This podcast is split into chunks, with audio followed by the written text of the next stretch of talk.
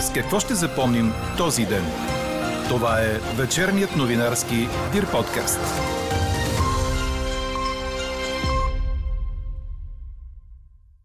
Гласуването на избори няма връзка с интелигентността на избирателя. Доказано е в множество изследвания. Още от коментара на професор Антуанета Христова, политически анализатор от БАН, чуйте във вечерните подкаст новини. И още. Слави Трифонов излезе от сянката на Фейсбук и застана лично да отговаря пред журналисти. Какво каза, ще чуете след малко. Володимир Зеленски заяви, че не се интересува от среща с Владимир Путин за мирни преговори. С какво ще ще запомним този ден, чуйте във вечерните подкаст новини. Говори Дирбеге. Добър вечер, аз съм Мария Иванова. Чуйте подкаст новините от деня на 26 януари. През нощта преваляванията ще продължават и в западните райони ще се образува снежна покривка. В района на София също. На изток ще бъде предимно дъждовно. Минималните температури утре сутрин ще бъдат от 2-3 градуса на запад, а максималните ще достигнат до 8 на изток, сочи прогнозата на синоптика ни Иво Никитов. Гласуването и вотът нямат връзка с интелигентността на избирателя и това е доказано в множество изследвания. Това коментира за вечерните подкаст новини политическият психолог и анализатор от БАН, професор Антуанета Христова. Потърсихме я във връзка с анкетата проведена сред членовете на Менса България, която показа, че на изборите през 2021 година най-много от тях са гласували за демократична България, продължаваме промяната и ГЕРБ. Показано е, че връзка между нивата на IQ, т.е. на интелигентността и за това за кого гласувам, няма връзка. Има връзка обаче на първо място с емоцията на човека, с удовлетвореността му от управлението в съответната държава, с мотивацията му да търси нещо различно или традиционността му да бъде привързан към дадена партия в историята на семейството му, например, и много-много други фактори. Даже има изследвания, които твърдят, че и пола има влияние. Ако трябва да бъдем крайни, аз мятам, че тъй като в момента политическата ситуация е такава, че ако се гласува за ПП и ДБ от моя гледна точка, вече би било признак за ниска интелигентност е много по-показателно кой ще гласува за тези политически партии, тогава ще говорим след тези избори за така наречената социална интелигентност. Според професор Христова е нужно и гражданско образование, за да избегнем рисковете от авторитарни последствия. Трябва да заложим на гражданско образование, за да минимизираме риска от авторитарни управления, но качествено гражданско, адекватно гражданско образование. Останете до края на вечерните подкаст новини, за да чуете още от коментара на професор Христова. Очаквайте резултата от гласуването в днешната ни анкета. Съгласни ли сте, че вотът е показателен за интелигентността на избирателите? Избирателя. Лидерът на има такъв народ Слави Трифонов излезе с извънредна пресконференция на партията по повод организирането на референдума за президентска или парламентарна република, иницииран преди два дни. По време на брифинга Слави Трифонов настоя, че президентът Румен Радев няма нищо общо с идеята на партията му за инициираната от тях подписка. Освен това, тя имала подкрепата на 53% от населението. Какво стана ясно от пресконференцията? Има такъв народ, няма да се коалира с никого при следващите избори. Тошко Йорданов пък изказа съмнение дали наистина са били реални резултатите им от 2 октомври, предвид скандала с кодовете на машините в Народното събрание. Те цитираха изследване изследване на социологическата агенция Ипсус, която според Итана е третата най-голяма в света. Според него за партията на Трифонов биха гласували 8,5% от избирателите или иначе казано да влязат в парламента на мястото на български възход. На пресконференцията бе съобщена и датата на делото, което води Трифонов срещу Кирил Петков за клевета. То започва на 21 април. Лидерът на Има такъв народ настоя, че България трябва да върне ветото над Северна Македония за членство в Европейския съюз. Той подчерта и че никоя медия не се е поинтересувала колко пари са върнали в бюджета, т.е. 4 милиона. Относно песента Зелена Бориславова, Трифонов посочи, че е в реда на нещата да има подобни шеги и с него, както и с Бойко Борисов и с Кирил Петков. Последните си работни дни като част от 48-то Народно събрание и месец преди началото на предизборната кампания, партиите се активизираха срещу служебните министри. БСП дава социалния министр Лазар Лазаров на прокуратурата. Възраждане предупредиха синдикатите да наблюдават вице-премьера Атанас Пеканов при преговорите за плана за възстановяване, а ГЕРБ настояха за оставка на регионалния министр Иван Шишков заради казуса Пролеша. Елза Тодорова с подробностите. БСП внесе сигнал до прокуратурата срещу вице-премьера и социален министр Лазар Лазаров заради съмнение за злоупотреба с евросредства. Според социалистите са неправомерно изразходвани пари по плана за възстановяване и устойчивост. Бившият социален министр Георги Гьоков обясни, че става дума за създаване на регионални центрове за подкрепа, модернизирането на предприятията за социалната економика и закупуване на имоти. Един от четирите стълба, върху които е структуриран плана за възстановяване и устойчивост на Република България, е справедлива България. Политиките и реформите по този стълб са разпределени в три компонента, един от които е социалното включване. Този компонент цели насърчаване на социалното включване на уязвимите групи и повишаване на качеството и разширяване на обхвата на предоставените социални услуги. За постигане на тези цели е приет проект „Развитие на социалната економика“. Той е на обща стойност от близо 27 милиона и е разработен в два компонента с финансиране. По компонент 1 близо 24 милиона и по компонент 2 – 3 милиона. Не малък финансов ресурс за добри цели. Няма логика, няма и необходимост държавата да похарчи едно огромно количество средства не за подкрепа на социалната реалната економика, а за закупуване на имоти, при условие че нейните имоти пустеят в различни градове на България. Служебният министр Лазар Лазаров отговори, че визираният от БСП проект е одобрен от самия Гьоков. Сигналът, който се твърди, че е внесен в прокуратурата по отношение на проекта Развитие на социалната економика е един проект, който е създаден и одобрен от предходното редовно правителство. Тоест, по времето, когато министър на труда и социалната политика е господин Георги Гьоков. Проектът е одобрен и от Министерски съвет, но разбира се, той също така е одобрен и от Европейската комисия. Бившият регионален министр от ГЕРБ Николай Нанков пък атакува служебния Иван Шишков, че си измива ръцете с парламента, показва с хилядите натрупани глоби на жители на Софийското село Пролеша.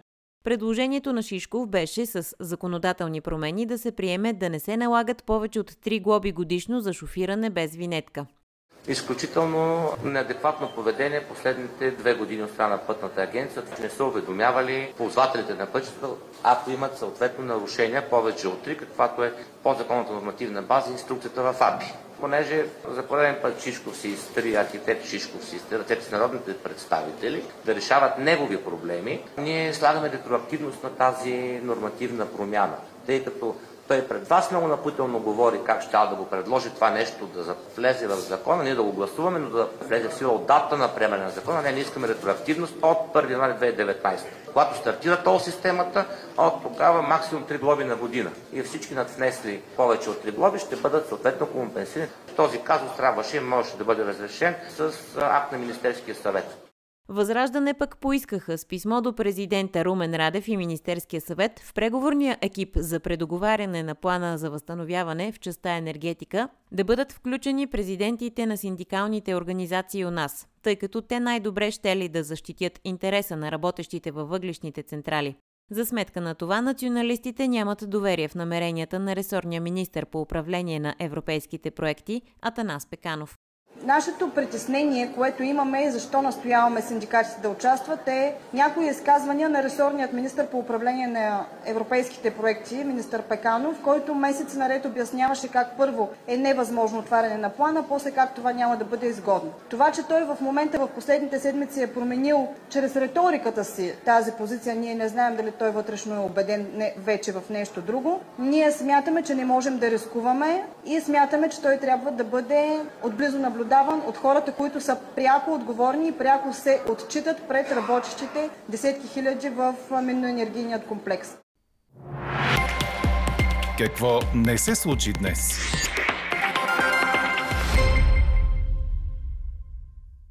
Поради изключването на точката от дневния ред на парламента, битовите потребители няма да бъдат компенсирани заради високите цени на природния газ. Цените през януари спрямо декември ще са с 30% по-високи. Количествата изразходван газ на едно домакинство ще бъдат още повече сега поради понижаващите се температури.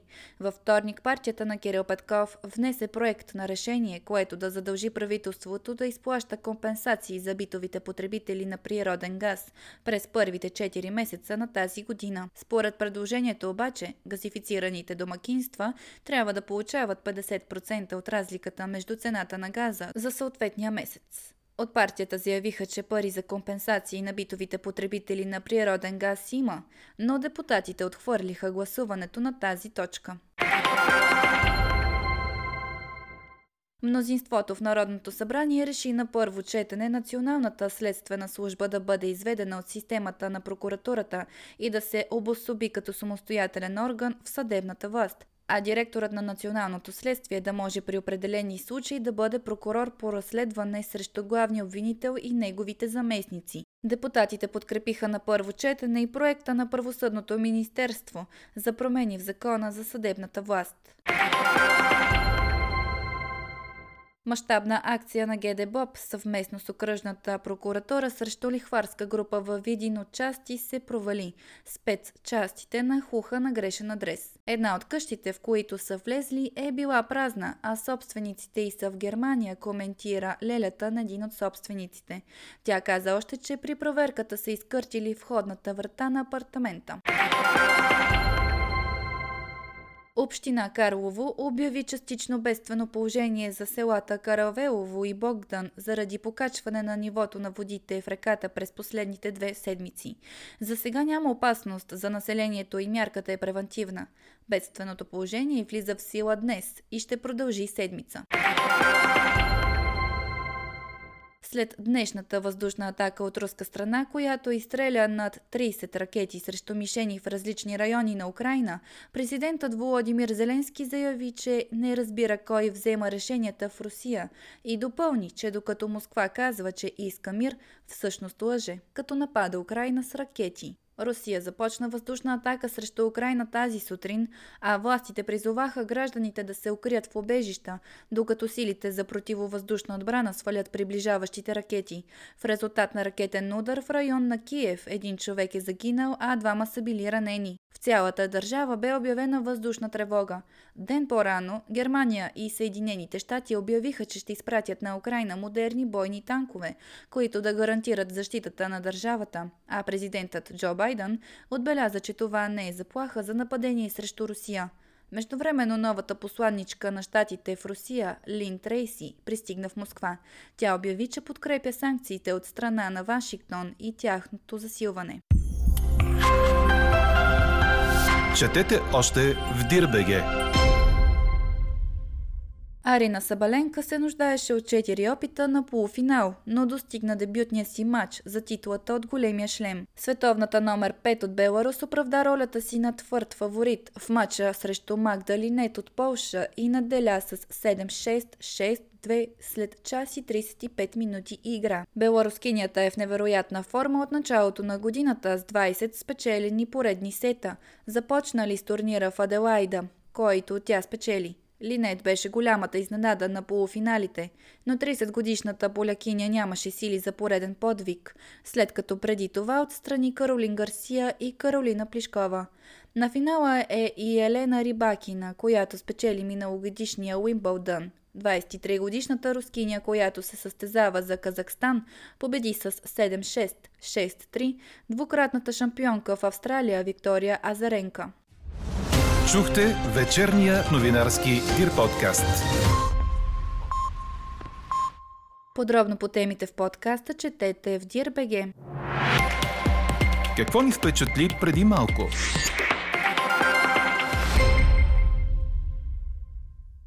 След две години отлагане заради пандемията, традиционният военен парад на Индия се завърна с внушително участие и пишност. На парада бяха показани ракетни установки и реактивни самолети. Включиха се и отряди с камили и слонове. Най-бурни аплодисменти предизвикаха каскадите с мотори на отряда, известен като смелчаците. Членовете му демонстрираха завидни акробатични умения. Парадът се провежда по случай Деня на Конституцията. Индия извоюва независимост от британското управление през 1947 година, но едва три години по-късно страната се обявява за суверенна и приема своя конституция. Каква я мислехме, каква стана?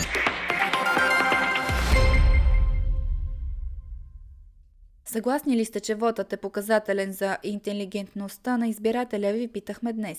Превес от 71% има отговорът да. Професор Антуанета Христова, политически анализатор от БАН, обаче смята, че е друга формата на интелигентност, която касае начина на гласуване. Чуйте какво още каза тя за вечерните подкаст новини по днешния ни въпрос. Гласуването и вотът няма никаква връзка с интелигентността на избирателя. И това е доказано с множество изследвания, не само в България, а в целия свят. Особено в страните, където към проблема за това как да развиваме демократичния процес е имало научен интерес. Говоря за Съединените Американски щати, Франция, Германия. Тоест, доказано е, че връзка между нивата на IQ, т.е. на интелигентността и за това за кого гласувам, няма връзка. Има връзка обаче на първо място с емоцията на човека, с удовлетвореността му от управлението в съответната държава, с мотивацията му да търси нещо различно или традиционността му да бъде привързан към дадена партия в историята на семейството му, например, и много-много други фактори. Даже има изследвания, които твърдят, че и пола има влияние.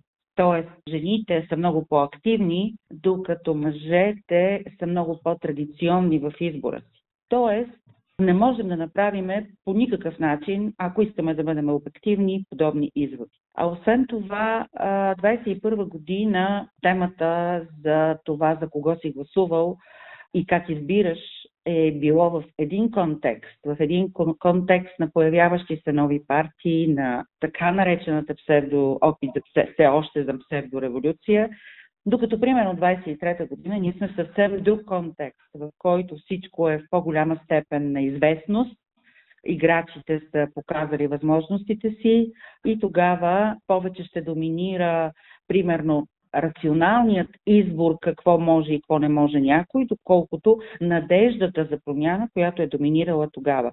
Тоест няма връзка с IQ-то. Още един елемент, който искам да ви подчертая, защо няма никаква връзка. Когато питате Менса, Менса са специфична група хора. Това не са хората, всички хора, които имат високо нива на IQ. Това са хора, които са правили такива упражнения, които са пожелали да бъдат оценени. Тоест, това е една извадка, която можем да я наречем така наречената изкривена извадка, т.е. малка извадка, специфична извадка. И там бихме могли повече да говорим за специфичен профил, личностов на хората, които са в групата, за да можем, стъпвайки на него, да дадем точна интерпретация на начина по който те правят избор. Трябва ли да има образователен ценз на гласуване в такъв случай? Не веднъж този въпрос се повдига сред обществото. От гледна точка на демокрацията, в която би трябвало всеки човек да има право да гласува, тази тема не може да бъде поставена. Тоест не е демократично да има дискриминация. На второ място мога да кажа, че други са технологиите, ако иска една държава по-разумно да създаде устойчивост на политическата система, не обръщайки се към избирателя и ограничавайки го, а ограничавайки попълзновенията към властта.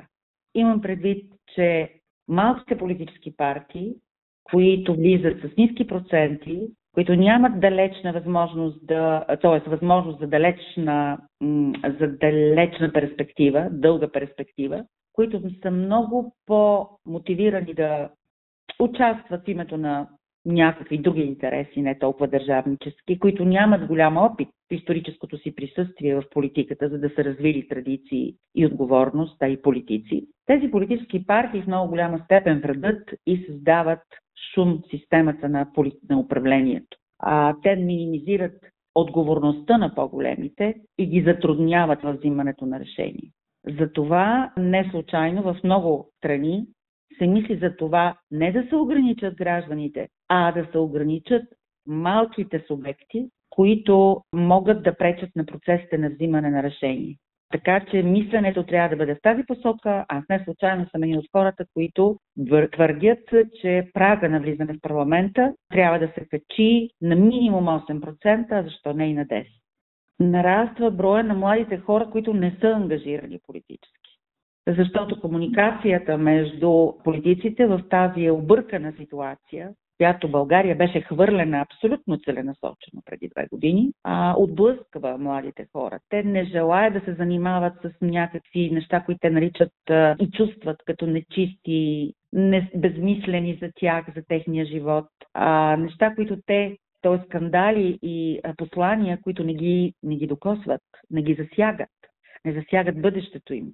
Те не разбират голямата цел на демократичния процес, за да гласуват въпреки на инат на политиците. Не го разбират.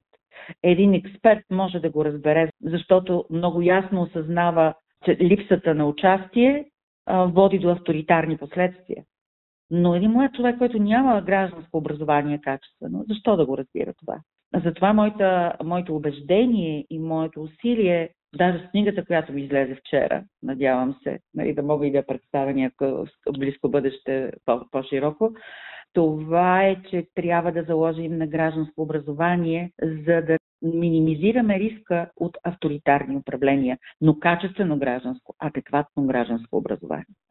Защо според вас и БСП влиза в групата с по-низко образовани избиратели, ако можем така да ги наречем? Това не е така, че влиза в групата с ниско образовани. БСП влиза в групата с избиратели на по-висока възраст, които няма никога да отидат в Менса. Тя влиза в групата на традиционното гласуване към ляво на по-възрастни хора но тя не влиза в групата на по-низко интелигентни. Изобщо не намесвайте интелигентността в темата за вод. Даже ако трябва да бъдем крайни, аз смятам, че тъй като в момента политическата ситуация е такава, че ако се гласува за ПП и ДБ от моя гледна точка, вече би било признак за ниска интелигентност с което не крия своята пристрастна гледна точка в конкретния случай, е много по-показателно кой ще гласува за тези политически партии и тогава нека да си поговорим за профила на тези избиратели.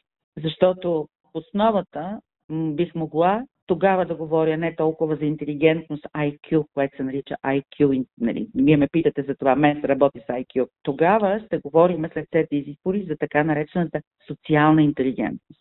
Социалната интелигентност е да имаш ясен отговор на въпроса кой съм аз, да бъдеш чувствителност, да имаш развита чувствителност към собствен образ, към образа на другите.